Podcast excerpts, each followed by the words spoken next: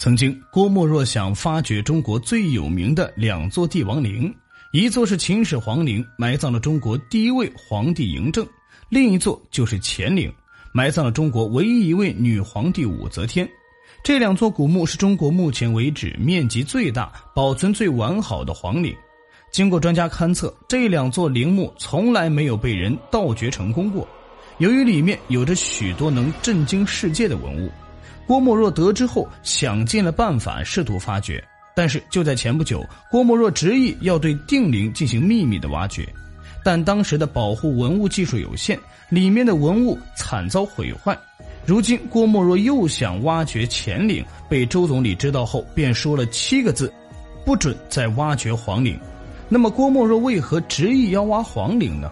这神秘的陵墓究竟隐藏了什么秘密，让郭沫若如此的疯狂？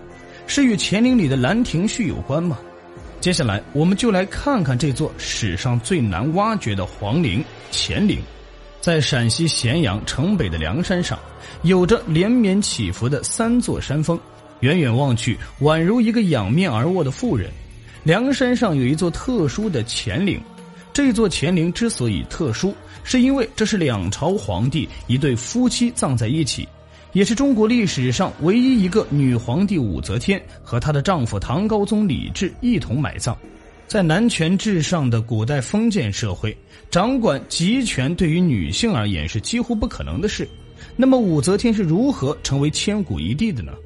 武则天出生于一个大地主家氏族官僚家庭，她的父亲是唐朝的开国功臣。武则天很小就随母亲生活。唐太宗李世民有一次来到洛阳宫，听说十四岁的武则天美丽动人，就立即招她入宫，封为五品才人，并赐号武媚。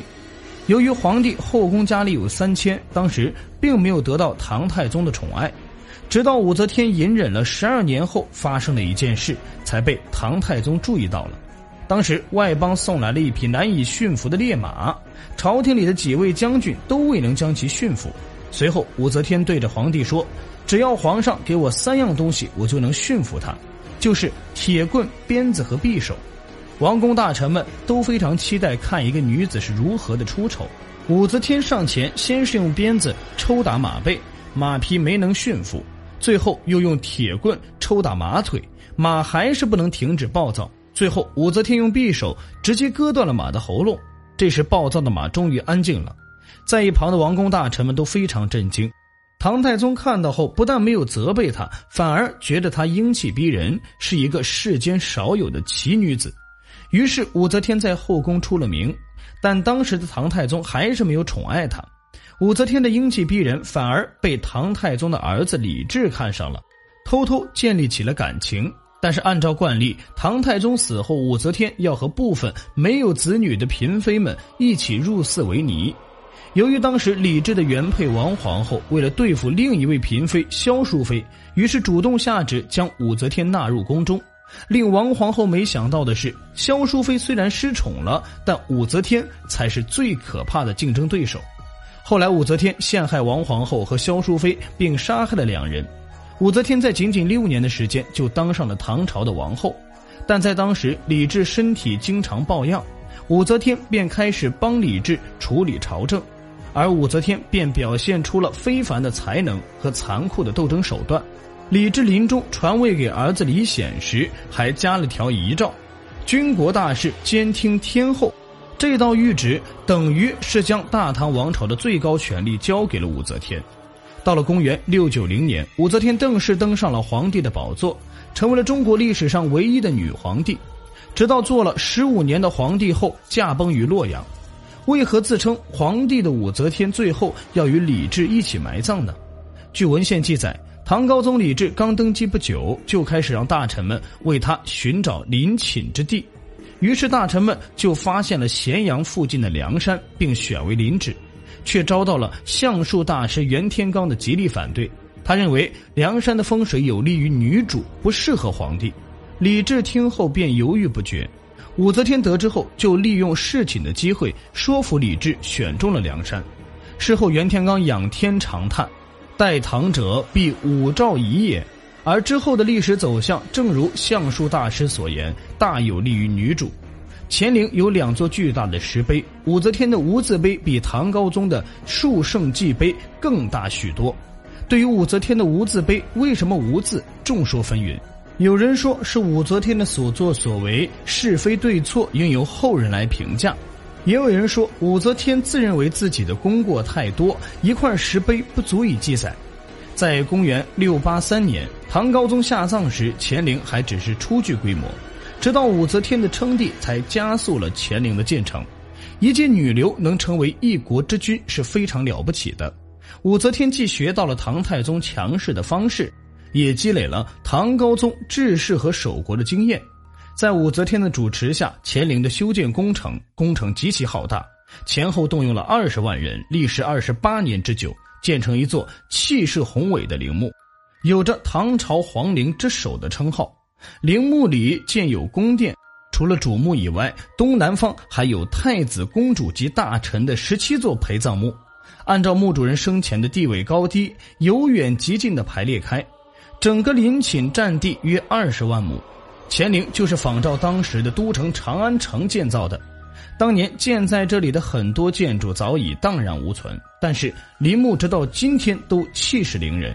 在陵墓的两面山峰形成一道天然的大门，在通往梁山主陵的道路上摆满了高大的石刻，这些石刻高度有三至四米，这些石刻像仪仗队一样矗立在陵墓前，是皇权至上的象征。在石像生中还有鸵鸟石刻这种飞禽走兽，这是因为唐朝是一个国际地位空前的朝代，各国都争相进贡。鸵鸟这种发源于热带地区的动物，说明唐朝当时吸引了来自世界各地的拜访者。乾陵还有六十一翻陈石像，据史料记载，石像上的人是当时来参加唐高宗葬礼的少数民族官员和邻国王子。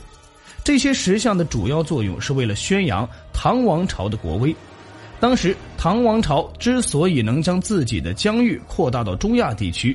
是因为拥有一支强大的军队，乾陵作为唐朝最重要的陵墓之一，自然会被盗墓贼盯上。能盗掘皇陵的盗墓贼可都不是小贼，大多都是起义军或者是军阀。在唐朝末年发生了黄巢之乱，是唐朝历史上规模最大、时间最长的农民起义。在占领了唐朝都城之后，起义军首领黄巢组织了四十万大军来到了梁山。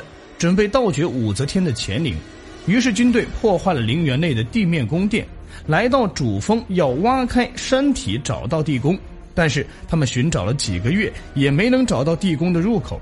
他们在山峰的西面山坡上找到了大量的碎石，于是断定这些碎石就是挖掘地宫的石头。